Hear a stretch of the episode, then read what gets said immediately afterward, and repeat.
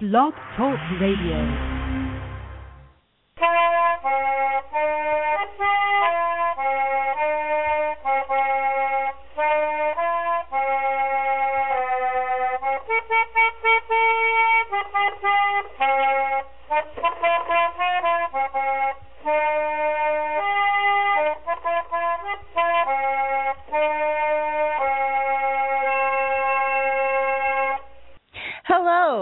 Welcome to Trundlebed Tales Radio. Thank you all for tuning in, and I hope you enjoy tonight's show.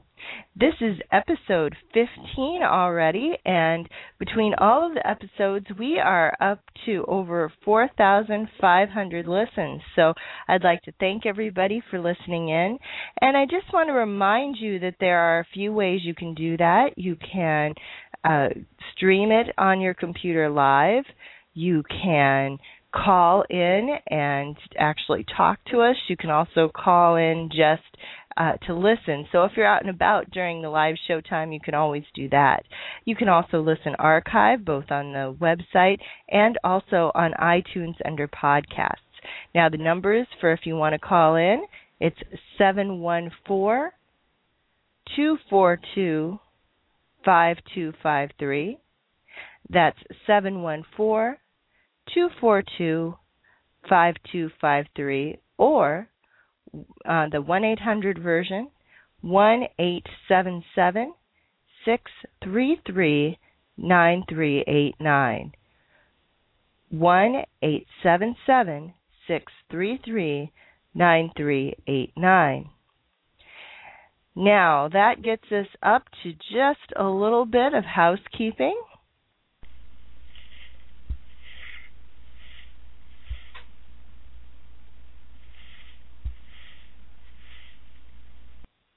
And what we're going to be looking ahead for future episodes, we've just finished doing a series of roving reporter things from my trip to DeSmet and Walnut Grove.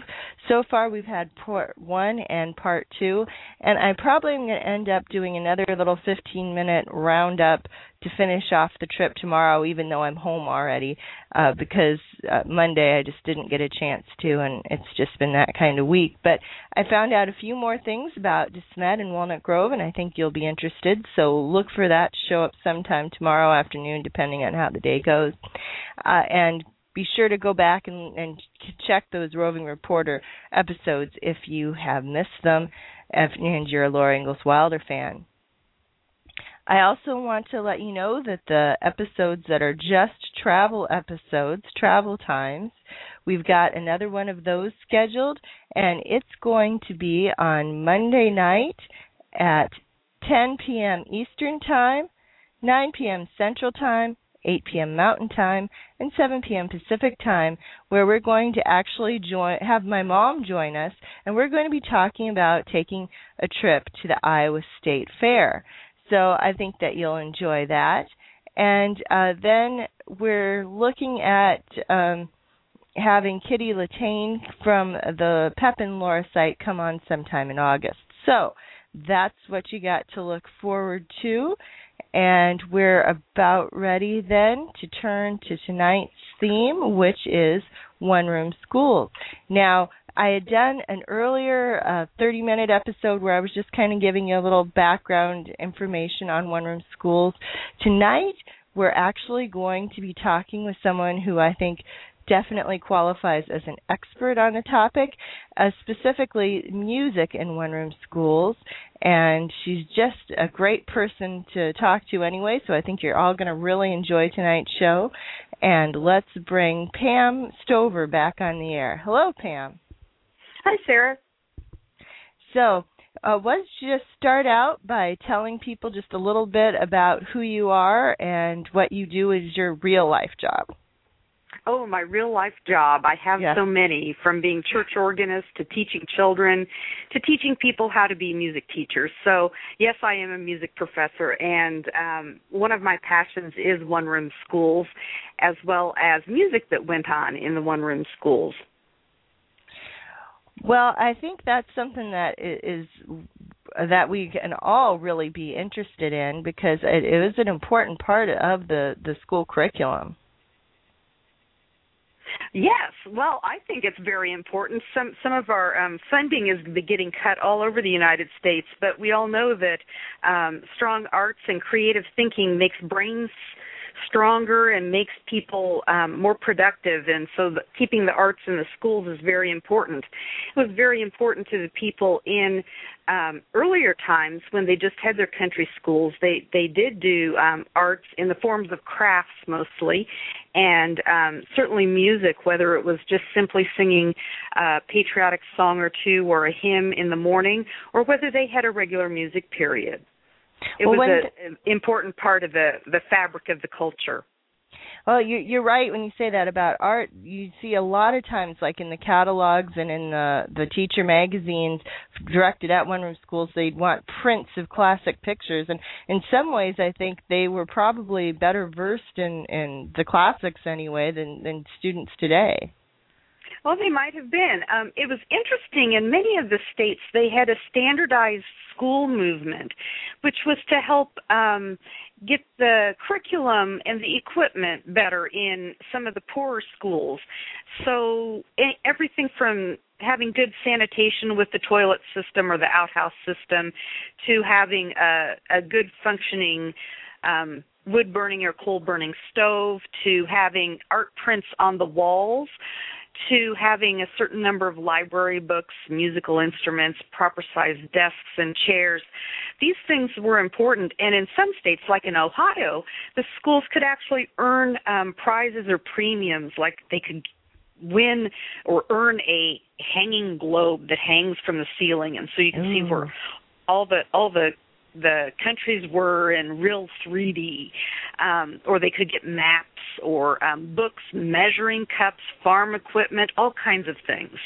So these were things that the schools did, and it was just a way to help make education a priority and to help schools that weren't meeting the grades. You know, if you didn't have a good well or good toilet system, is a little bit hard to teach, even though lots of times you'd have a good teacher in a school that had bad facilities. It just really helped the students learn a lot if you had good facilities, good equipment, and a good teacher. Right. Well, let's back up just a little bit, and part of the reason why we wanted to have you on tonight was because of a special event that's going to be happening where I live in the Iowa City, Coralville area, and that's the Johnson County Iowa Country School event, and you are going to be one of the speakers for it. Yes, for one of the kickoff events on Wednesday, August 10th, at the Johnson County Historical Society Museum at 5:30, we're going to have a talk about music in one-room schools. And there's a doctoral student from the University of Iowa also speaking. She'll speak about Charles Fullerton's methods of teaching, and I'll talk a little bit about that today, too. And then I'm going to be talking about decorate the school and invite the neighbors, all kinds of programs and extra kinds of music activities that we had in the one-room school. So I'll do everything but Fullerton. I'm also going to be doing something that morning at the Iowa City Library for the Children's Story Hour. We're going to be reading some books that are songs that were sung in the one-room schools and playing some of the games that went along with it, such as Old MacDonald and Hickory Dickory Dock, those kinds of things with the young children. This festival goes from August 10th until, I believe that it goes till Sunday, August 14th is the culminating activity, and there's a reunion lunch for the people who went to the school there. And the school is in Coralville, and it's a really interesting school because it's not a one-room school. It's a two-room school, and you have one room on the main floor and then one room in the upstairs. And I'm very anxious to go back to see it because the last time I was there, they were still renovating and hadn't gotten any of the decorations up or the desks in or anything in the upstairs. So it's going to be exciting to see that brick building. It's a beautiful little school. Yeah, I really think that's a very unique thing. The bottom floor for everybody is restored to about the first year of the school, which is 1877, and then the top floor which they're still working on, but they're going to be restoring and have got sort of the basics in for restoring it to the late 1930s, early 1940s, which was some of the last years of the school. And I think it's going to be, when once it's all up and completely finished, it's just going to be so interesting, because so many people seem to have in their heads, you know, sort of a single experience of one-room school, and they really did change over the decades and over the state that you were in, and even district to district. Right, and it's. I think that last I talked to the curator, they were going to put some pictures in the stairwell that led from the beginning of the school till the end of the school. I don't know whether they have that project finished yet or not, but that's such a clever way to show how time passes too, is to have a few things that are in between, kind of in between the two floors. But it's really great to have something that's in the 1870s, because oftentimes our schoolhouses are interpreted in, oh, maybe the 1920s, maybe the 1900s in the Midwest. Now out east there are several that are older. In fact, our Country School Association of America did a tour, and we saw schools that were in the 1700s out in New Jersey, and it was just absolutely incredible to see these old schools. Whereas in Iowa, Illinois, and the Midwest, we're used to seeing our schools in about 1920, maybe 1940, sometime 1900. It's funny, too, because I talk to, around here, a lot of times you'll get people who are complaining that they're trying to do a later school period, and they get people dressing up as my favorite person, Laura Ingalls Wilder, with the long prairie dresses, and Susan Feynman, who's got a school out on the East Coast, says that their people show up as pilgrims. And oh, yes. and that's not funny. Totally not appropriate. Yeah. If you're trying to be accurate with your interpretation, but for some people that's as close as they can get. Yep, it's an interesting thing. Well, which kind of brings us around to talking a little bit about how we met each other was through the Country School Association of America, and which is the National Association for Country Schools or One-Room Schools, and it focuses on museums and people who are interested in research and people who are still in active one-room schools. Some people are surprised to learn that there are still active one-room schools in America. And I haven't made it to the last two conferences where I'm hanging my head in shame, because I do the listserv, and I should have made it this year, but I just didn't. With everything they were truly wonderful conferences. Oh yeah, make it worse. Yes, I'll make it worse. So the next time I say, please come, please come. Well, it was a busy year for me, but I think it's well worth going to the trip. Was there any highlights from this year's conference that you wanted to share? This year's conference, I thought that the tour, this conference always sets up on a Monday and a Tuesday with and things that are kind of on the campus. And we did actually go out to a farm, which people who are in Iowa would know Living History Farms. This was not as elaborate as that, but it was restored. And we have a lady who has been looking for school bus hacks and surreys.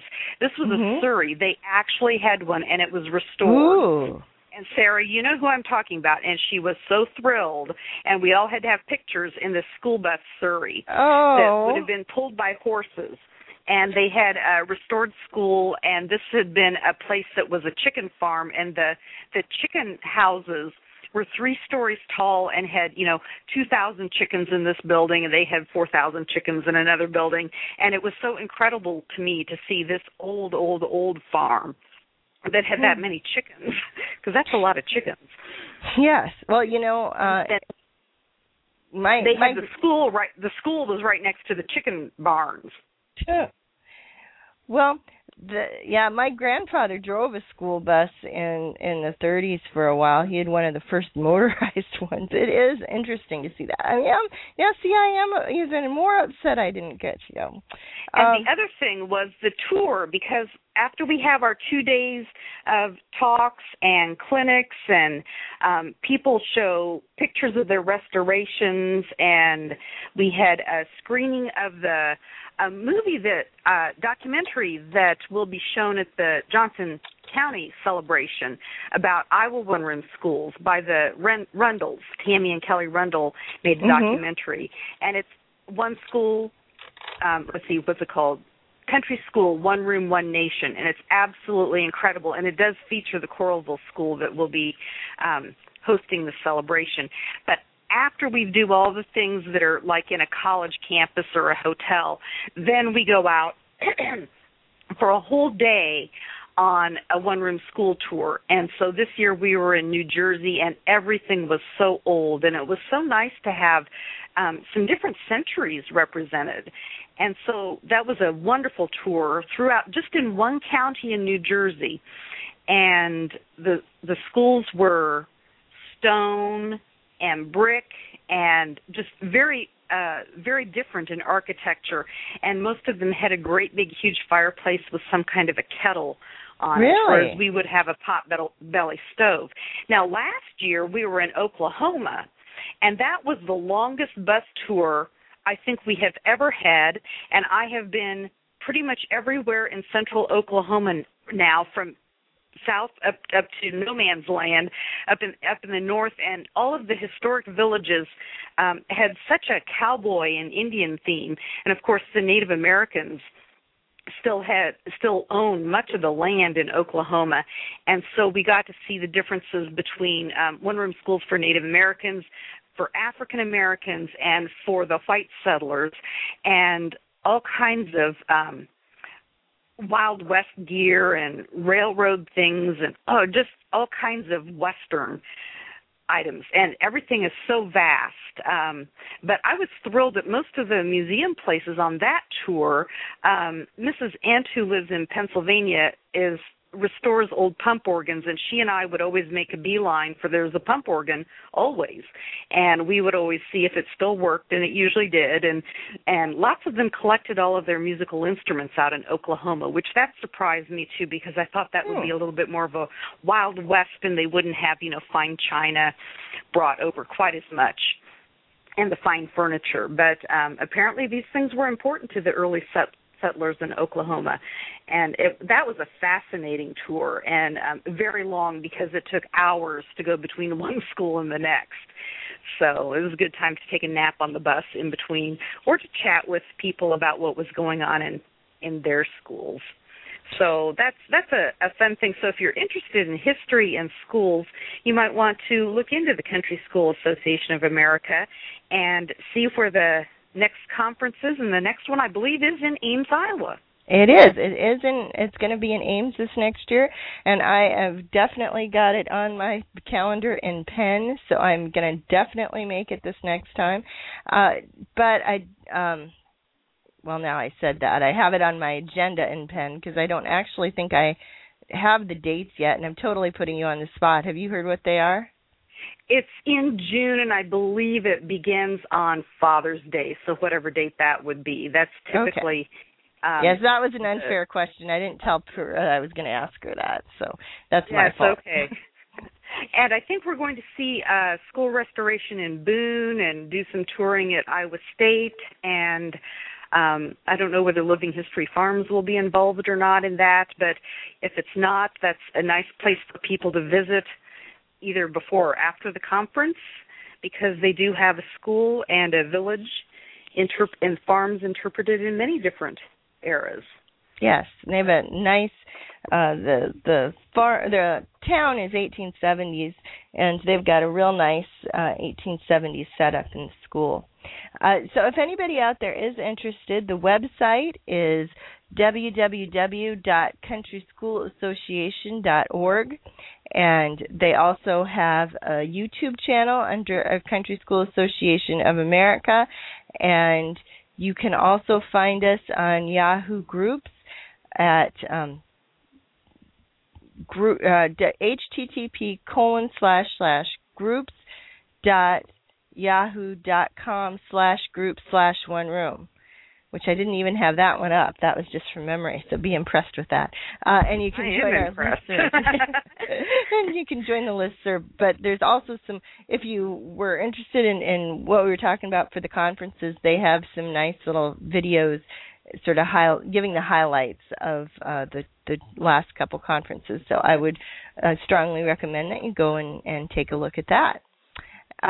Now, having done all that, why don't we dive into the music part? So how did you get interested in music in one-room schools? Well, it's kind of interesting. I've heard my parents and their brothers and sisters talking about their time at one-room schools because they all were educated in one-room schools. My father only up to second grade, but everybody else went through all 8 grades in the one-room schools in Winnebago County, Iowa. And so that was just always part of the folklore of our family.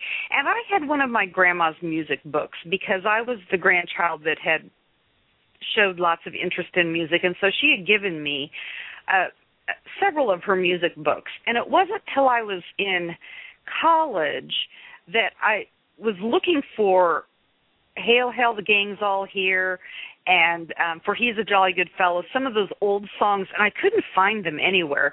And so I just happened to look through Grandma's book, and there they were. And so I kept the book handy when I was teaching because anytime I wanted an old song, it seemed to be in that book.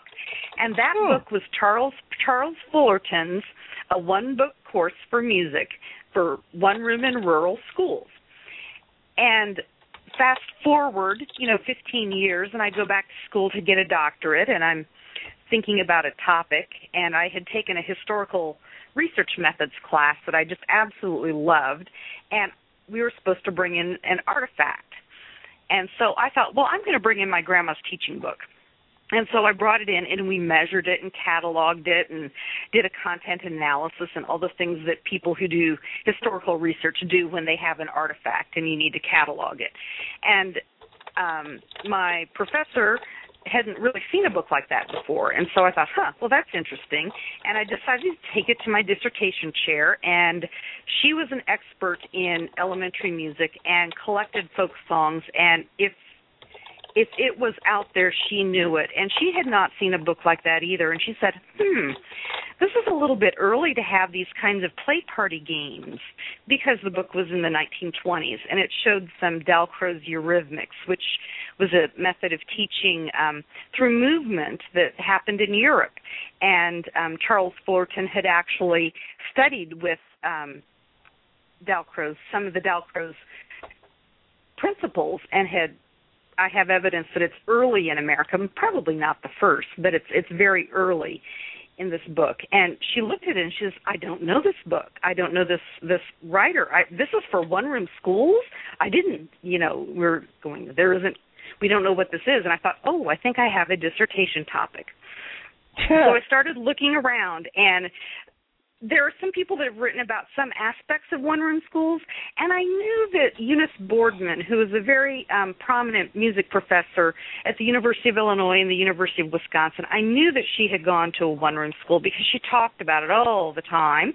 And I knew that the man that I was the graduate assistant for, Stan Sleater, had gone to a one-room school because he was raised in South Dakota, and he talked about how he grew up in the one-room school and how he had read their whole library, and then he would say with a wink and a grin, I don't usually tell people it was only one little shelf of books. And I knew lots of people in music education who had started out in the humble one-room school, and I also know that there's a lot of people out there with PhDs in other subjects that came from a farming background or a rural background and had attended one-room schools. And so I'm thinking, I think that there might be something to this, so we need to see what's going on with music, because that's my field, and to see what was successful or not successful in the one-room schools, because we really, in music, we only have good histories of things that happened in Boston and Cincinnati, a little bit in St. Louis, some in Philadelphia and Pittsburgh, some New York City, Washington, D.C., those kinds of centers with they usually had a prominent music educator, and there was a well-developed curriculum, and then people would write about it. But we don't really know what was going on in the rural areas. And so I decided to start delving into this, and boy, is there a lot to learn, because each state did things differently. And then each state not only did everything differently, but then each local school district or each county would have something that was a little bit different. And then each school, of course, depending on the qualifications of the teacher, would either have lots of music or maybe not have music at all. One of my mother's best friends says, "Oh, we never had music in my school." I thought, "Huh, okay." And my mom said, "Oh, we sang all the time." And then you can hear from one to another, "Oh, well, we only sang when we had this teacher," or "We had a pump organ, but nobody knew how to play it," or this or that or the other thing. So actually, I got really interested in the one-room schools because I have a strong affinity for my grandmother, and I loved her little book that she had given me. And I was looking for a dissertation topic, and it's just turned into something very fascinating for me. I'm working on a book, Singing with the School Marm, which will be published hopefully before I die. But these things take so much time, you know. Yes. And I want to look at what's going on in more than just the Midwest. So it's taking me a little bit more time to find out what was going on in, you know, Florida and New England in a wider time span. So that's how I got going with it. And it's been very fascinating, because through the one-room school and looking at music education history through a rural lens has made my teaching better and my understanding of how you can teach not just the musically gifted and talented, but everybody, and how music is important to communities. And it really is important to communities. Well, it really, I mean, the one-room school was sort of the heart and soul of the community. And a lot of that, you know, the older I get, the less I like solos and people just getting up and performing, because, you know, when somebody sings together, you feel like you're so much a part of the community, if more so than if you're listening to somebody. I would rather be part of a group of off-key singers than listen to the most perfect voice, because I think it has so much more of a connection to you. Mm-hmm. And it really makes you feel well, part of the group, and I think people have a real need for that. Right. Mm-hmm. They certainly do. It was really interesting that you mentioned being part of one group of off-key singers. That's how Charles Fullerton, who was the music education professor, or the public school music professor, as they called it back then, at the University of Iowa, or as it was called back then, Iowa State Normal School, and then Iowa State Teachers College. He was taking some visiting dignitaries out to a country school for a teaching demonstration, and it was, at that time, they had a 5-minute music period every day, and it was time for the music period to come, and he was, of course, interested in that, being the music professor, and the teacher just did not want to have this. She said, "No, we'll just skip that. We'll do this instead." And he said, "No, we need to do this." And apparently the music lesson was so awful, he could hardly stand it. And then he looked at the children, and he thought he had to come up with a way to teach those children music, because just because they had a teacher that had no musical talent whatsoever, in fact, she was kind of amusical, apparently, from the writings that I've been reading, that they shouldn't be handicapped and have the joy of music not in their life just because their teacher wasn't musical. And so he was trying to think of a way that music could be taught to everybody, whether they had a teacher or not. And so the Victrola was newly used in education, and he thought that he could take the Victrola out. And so he did this for a while, but then he discovered that there really weren't any recordings that had songs for the children to sing with.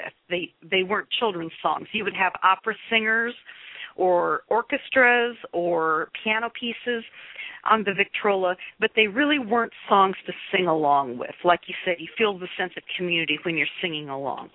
And so he thought that it would be a good thing to use the Victrola as the teaching device. And his friend Francis Clark, who was one of our founders of our Music Education National Conference, our big national organization for music education, she was working at that time at Victor Victrola, or the Victor Talking Machine Company, in the education department. So she was already collecting folk songs and ethnic songs and symphony songs, pieces for the symphony and pieces to use for music appreciation in school settings. And Charles Fullerton asked her, could we please have a record that has songs that the children can sing? And so she thought that that was a brilliant idea. And he came up with a way that in the booklet, one phrase would be marked T or maybe P or V, depending on whether it's a phonograph or a Victrola. And then the other phrases would be marked either C for class or S for student. And so they could alternate singing the harder or the easier phrases. So they decided to press a record, and this was actually the first recording ever made that was correlated with a music textbook. And now, if you look in schools today, everything's recorded. They have all the musical examples, samples of the different instruments, interviews with famous people. They're all recorded. Everything's on a CD, or it's actually, it's digital now, too, so you can just click on your iTunes or whatever you're using for your digital music. So this was a very new thing, so they could crank up the Victrola, and there would be the song in the book. And the first recording was made by Olive Klein, and she was a soprano, and her voice was very high. And I have heard it, and the little songs, you know, it crackles along as you listen to them, and they aren't very famous songs. Some of them are folk songs, but lots of them are just little simple songs that would be done at the time, and then the children would sing along. And so that was Charles Fullerton's first step to bring music to the classes that didn't really have a music teacher, and he thought that it was a great idea for the children to sing along. Later, this developed into a music curriculum. So he had his little one-room school book, and he took 10 songs for each year, and he had an 8-year rotation, because usually you were in the one-room school for 8 years. You went through grades 1 through 8, and then if you passed your 8th grade graduation tests, you could go to the high school, or lots of people didn't go to the high school. They just went to work on the farm or work someplace else after that. So he had an 8-year rotation in his list of songs and came up with what's called the Iowa Choir Plan. And this was a way for the students to memorize and sing 10 songs a year. And they would sing it with the use of the instrument. And the instrument, in this case, was the Victrola. And back in the 1920s then, they were wanting to measure things scientifically, so the singing could be measured against the scientific accuracy of the instrument. And if the child could do it, they got a plus mark for that song, and they could sing in the school choir for that song. If they didn't get it yet, they would have a minus, and then they could go back and try it again on another day and see if you could change the minus to a plus. So then the school had an option to have a choir, and this was usually for grades 4, 5, 6, 7, and 8. He did make a junior list for the first, second, and third graders, and they would have little nursery rhyme songs like Mary Had a Little Lamb or something simple like that. Lots of times you'd have a patriotic song like America on there. With the upper grade list, there was always one or two songs that had two parts in them, so they could learn how to sing in harmony. So the child who was being examined against the instrument would go up and They'd crank up the Victrola, and then the child would sing, and then the teacher would mark down either a plus or a minus. I did do some oral history interviews with all of my living relatives, and my uncle, Stanley, was just, he said he hated it. That was just not his favorite thing to do. And Stanley really doesn't like to sing, but he does a fine job of it. You know, he matches pitch and everything, but it was just not something that he liked doing, and he just remembers, oh, I remember that, and I didn't like doing that. But on my mother's side, they didn't do this in their school because they don't really remember it. One of my aunts remembers getting the choir list. So when she was a teacher, she would use that. And this went on for, 20-some years in the state of Iowa. So what like, roughly decades are we looking at? Starting in the late 1920s and then into the 1940s, like 1945-ish. I've got a choir chart from 1943, I believe, in my dissertation. And so people could be doing this. It was really big. 1929, 1930, 1931.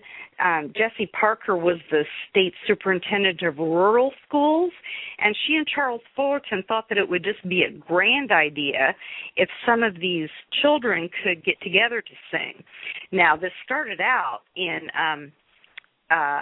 several counties would have just the kids who made the school choir for all 10 songs, they could go to the county, and then they would all sing together those songs for the 8th grade graduation ceremony that was usually held at the county seat. And there's pictures of them in Muscatine County and Emmett County and many of the different counties, and usually Irving Wolfe and Charles Fullerton would go around and do the guest conducting, and the children could sing after one rehearsal because they all learned the songs with the same way with the Victrola. So they usually didn't have troubles blending their voices because they learned them all exactly scientifically the same way.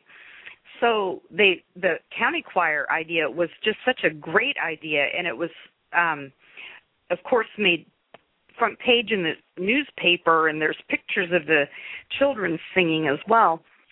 And I'm sure it was a big experience for them because a lot of these country school kids going to the county seat was just a big deal just with that. And to be suddenly the focus of all this attention must have been quite the experience. Yes. And especially if it wasn't even your graduation, maybe it was your older brother or sister's graduation and you're the younger sibling and you get to sing in the choir with all these other children. A little cute little oral history story from a woman that was in one of these county choirs. She said, oh, and Dr. Fullerton was such a vigorous Scotsman, and he would start to make everybody feel at home because he would say, look at the person next to you. Tell them what your name is. And so they'd turn and they'd say, oh, I have forgotten my name. But then it was funny because everybody was turned the same way, so you're looking at the back of somebody's head. And so they all got to laugh and break the ice a little bit. And then, of course, make friends with people that they would later go to high school with. And these county choirs were so successful. Fullerton and then Jessie Parker decided that they would do a state fair choir. So they had 15 songs that they had to learn, and they had between 5,000 and 6,000 students in the state of Iowa, in the rural schools, that qualified for this state fair choir. They did this in 1929, 1931, perhaps 1930. I should have looked these dates up before. As a historian, I should be really good with dates, huh? And they had over 3,000 that actually showed up and got there.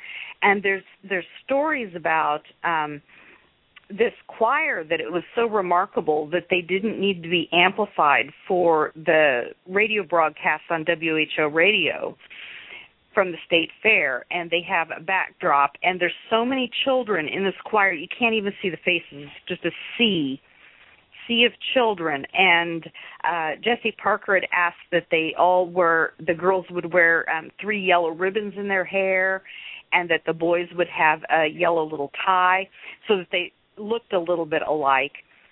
And apparently it was dreadfully hot the first day that they went. A little girl who was in the choir wrote later in her memoirs that her father had brought them strawberry soda and a sandwich at lunch to try to make her feel better because it was so hot, and it made her sick.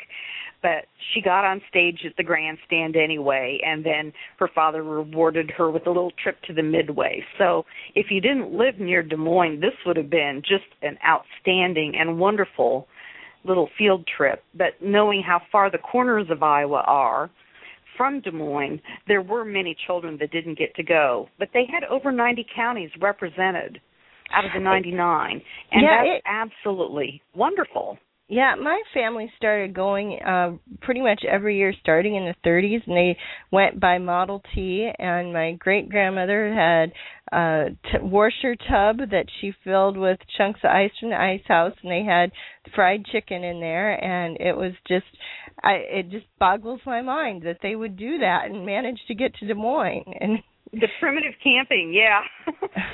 Just amazing. There's another story. After the state fair conference, the first state fair choir was so successful, they were invited to sing at the North Central Music Educators Conference in 1930, 1931, and it was in Des Moines at the Shrine Auditorium, the big auditorium that's been torn down since then. But apparently there's so many farm mules and carts and the old truck, the farm trucks and things that were hauling children in, and it was a little odd to see this in downtown Des Moines. There's the executive director of the Music Educators National Conference was a city boy, and he didn't know anything about these this country school choir phenomenon that they had in Iowa, and he was wondering why there were all these mules and horses munching hay in the middle of Des Moines. And then he found out when he went into the auditorium that they obviously belonged to the farm folk who brought their children in for this choir festival. And again, they didn't need amplification. And the music educators in all of the surrounding states from Iowa were in attendance here, and this idea just went like crazy. Charles Fullerton was actually supposed to present this at an international conference in Switzerland, and he took his family with him, and they stopped in Paris on their way, and unfortunately Mrs. Fullerton had a misstep when she got off of a streetcar, and she was killed. Oh, my. So his idea didn't get presented at this international conference, but Frances Clark, who was the woman at Victrola, helped get some MENC folks to help meet the Fullertons as they brought Mrs. Fullerton back to Iowa to be buried. But after that, Charles still went out and did all these county choirs in many states. I'm finding evidence in Missouri and Tennessee, Illinois, Montana, all over the place this idea took, and it really started in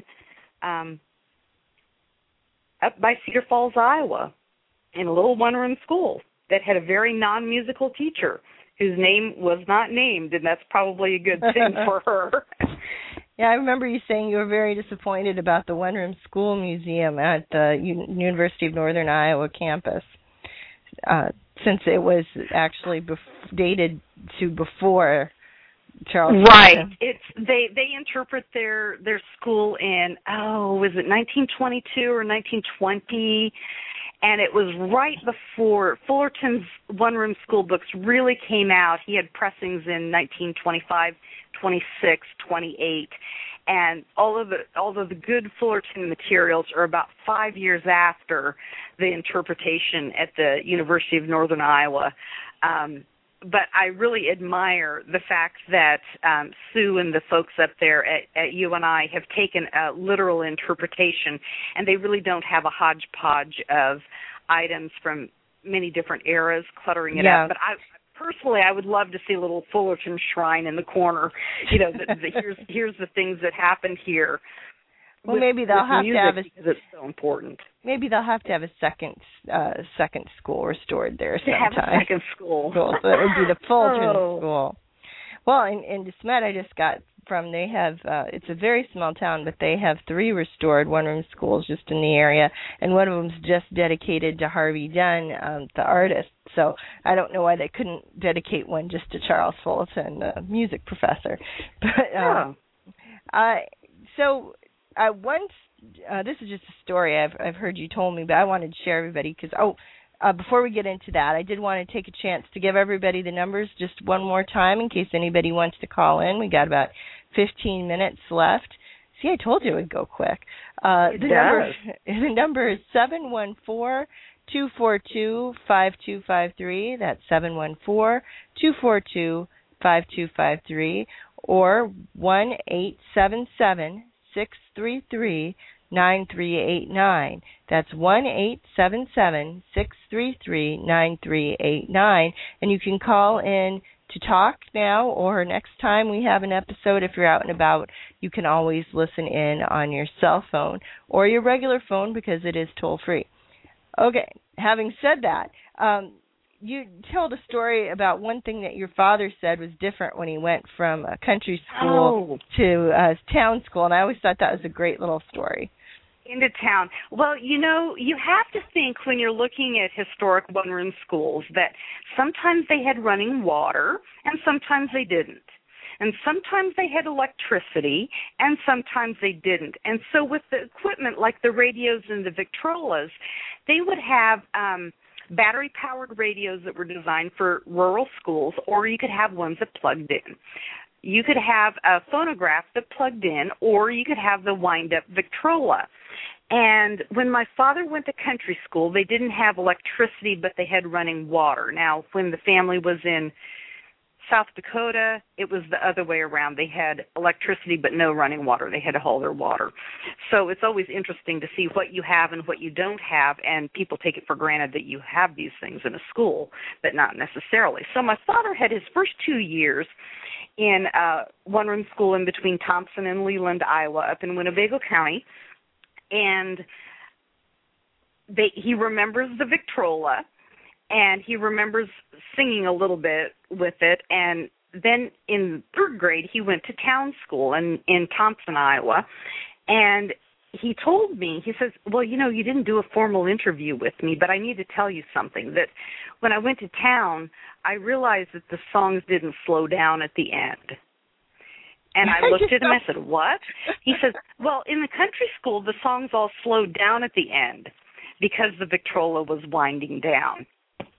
And I just thought that was a precious little second grader memory of his country school, that he remembers that. And he's not a real big musician either. And so for that to be stuck in his brain for a long time, it did impress on him. That he was so surprised in town school. You know, they had to make sure that they had good shoes on and things like that, and take a bus and those kinds of things, and that the songs didn't get slower at the end in town. I just love that. And that maybe should work into your subtitle of your book, because that just I just love that story. One thing that I know you've worked on is looked at summaries of equipment lists for what one-room schools had. So I just wanted to ask you a little bit about the musical side of that. A lot of one-room school museums have a piano. How typical was that really when they were active? It was fairly typical, and it could have been a piano that they got as a gift from a family, or it could have been, in the early 1900s, it was more common to have a. They were cheaper, they were lighter weight, and the mice didn't bother them quite so much. Plus, the school might have been also used as a church. And so lots of times you will have the piano or the organ, especially if the school was used as a church or community center, which oftentimes it was. Lots of times it will not have a pump organ or a player piano. And in some schools you'll see the really fancy player pianos, and that usually was not happening in the farm towns. That would be something that would be from in town unless there was a donor on that. Lots of times the people in the one-room school would have a box social with some entertainment. My Aunt Alice told me about the fun music that they had. after the box social, after the parents went home, and then the high school students would have their little dance in the schoolyard, and they could meet perhaps a new boyfriend or a girlfriend at those dances after the parents had left.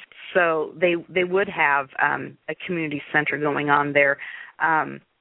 Lots of times those musicians, they would bring guitars, perhaps a fiddle, maybe an accordion, depending on the ethnic background of the town, too. So, but not usually a player piano. That would have been too fancy. And the pump organ was a little bit more common than people think of.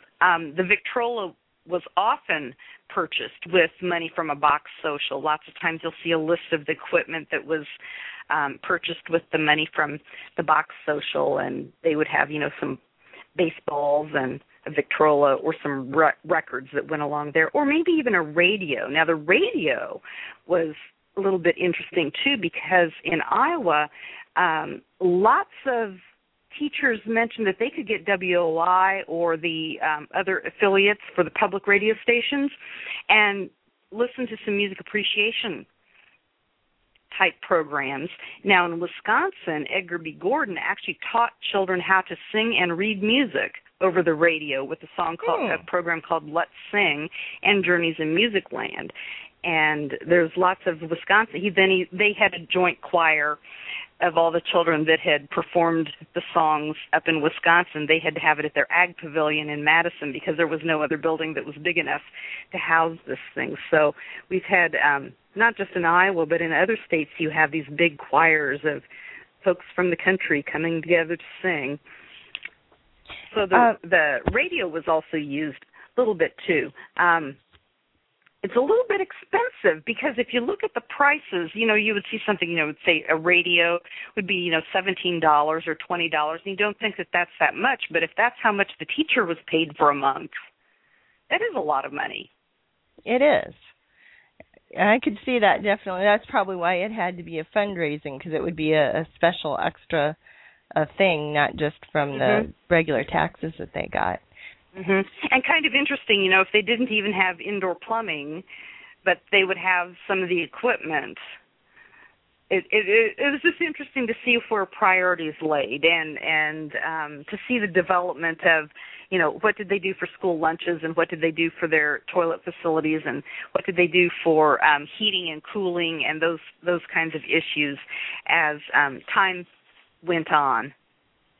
It is. I think very interesting to see, how those changes came in across the decades. And my mom, who went to one-room school, also talks about, that they had certain radio shows that were on at certain times, and they'd tune in. And people a lot of times associate the radio with electricity, of course, but in rural areas, radio came in before electricity because they would have special battery packs for them. Right.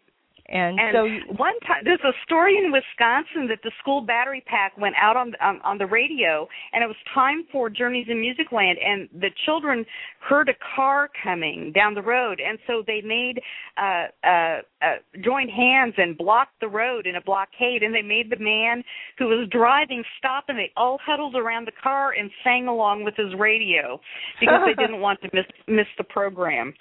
But I think that that's interesting. I do need to tell a little one-room school story about how do people get to school, because we had mentioned the school bus surrey, which would have been pulled by horses, and there's also hacks. But before, children would walk, and oftentimes the school teacher would walk, and it's yes, there were men school teachers. It wasn't just women. And, yes, there were married school teachers as well, depending on where you were and what time period you were. But my grandmother was teaching in a one-room school in Winnebago County, as she did for 17 years, which was a very long time to be teaching in the one-room schools. And her youngest sister was in her class, and there was another little girl that her youngest sister was friends with in that class. They were the only two in that grade. And Vera and Lucille was a sister. They sat in a double desk. Vera loved school. Lucille hated it. But Vera was brought to school every day by her uncle on a horse. and her uncle ended up falling in love with a school mom, and they got married because my grandfather brought Vera to school, and my grandmother was the school mom.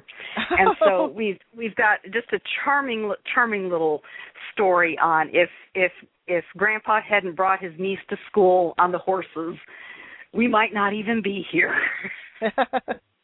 That is a great story. I don't think I'd heard that one. Harry, I thought I had all your best one-room school stories, but I guess no, there's lots to go. Oh well, maybe we'll have to have you back again sometime. We've got about just under 5 minutes, but I did want to ask you one thing, because one of the things that we do as part of the Country School Association of America is we're trying to get more accurate information in one-room schools.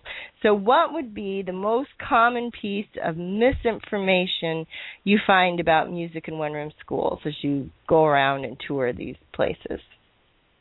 Well, sometimes what records are in the if there's recordings in the schools, they would just have gotten like a donation from an area family, and it might be, orchestra recordings or operas or things like that. And the school probably didn't have those. Most of the schools did have God Bless America in the 40s when that went through 40s and 50s. That was very popular, but that didn't happen much. It was kind of like, the dunce cap thing. I don't know many schools that actually use the dunce cap. And let's see, school moms were married or single, and there were men. But with music, lots of times you think that they either didn't have it or they did have it. And usually it would be just dependent on whether the school teacher was musical or they had a child who could play the piano or the pump organ to accompany. And I don't know. I don't think that they had music very much as a regular period, and it depends on the time period that you're looking at, too, whether it was taught by songs or whether they were just supposed to go through music theory, and that just didn't work in the one-room schools. They were better off singing songs, and usually it was for 5 minutes in the morning or right after lunch as an opening. You do the pledge, and maybe there might be a Bible reading or a hymn sung, depending on the school, and then a patriotic song and maybe some other songs, and maybe a little reading from a book or a poem, and that was their little formal opening, either before lunch or after lunch or right when school started. Or they would have music on Friday afternoon when they had crafts, and they would go out and play softball, and they kind of had it. Friday afternoon was a little bit more free time with the spelling bee and things like that. I don't know what people think of when they think of music in the one-room schools, so I'm not sure whether there's misinformation out there or not, but if somebody mentions something, I could say, oh, yeah, that happened, or oh, no, that happened, or that might have happened out east but not in the Midwest. Gloria and I have been having a discussion about the stage curtains that have the advertising on them. We saw an awful lot of them in Oklahoma, and I said, I haven't seen any in Iowa. And she says, I found a whole bunch in Iowa. I said, you're kidding. And because I'm talking about their stage productions, and lots of times the oral histories that I've taken, the students have put up a rope or a clothesline, and then they just throw sheets over it, and that's the front of the schoolhouse is their stage, and they would sing songs and also do little plays and little recitations, things like that, in front of their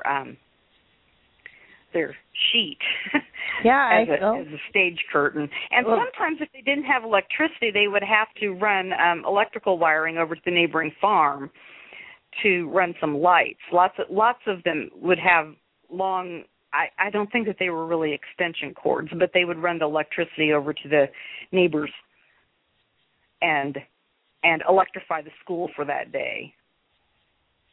Well, I could go on from there, but we are almost out of time. So I just want to thank you very much for coming on tonight, Pam, and sharing all about your excitement about music in the one-room schools. I'm so glad you're coming to Iowa, and I hope that everybody who's listening to this from Iowa will want to come to hear Pam's speeches at the Johnson County Historical Society. And if they're not from Iowa and they'd be interested in having you to come talk, they could get a hold of you and arrange something, right? Oh, yes. I love to go out anywhere and speak on many different things. So this is just one of my areas of expertise. Okay. Well, thank you again, and I'm going to take you off air right now, Pam, because I just want to very quickly say that the Johnson County Historical Society event is going to be between August 10th and August 14th, 2011, and you can find out more by contacting the Historical Society. And thank you very much, and I'll see you probably sometime tomorrow afternoon for a roving report, and then next Monday for the State Fair travel times. Thank you, and have a great night.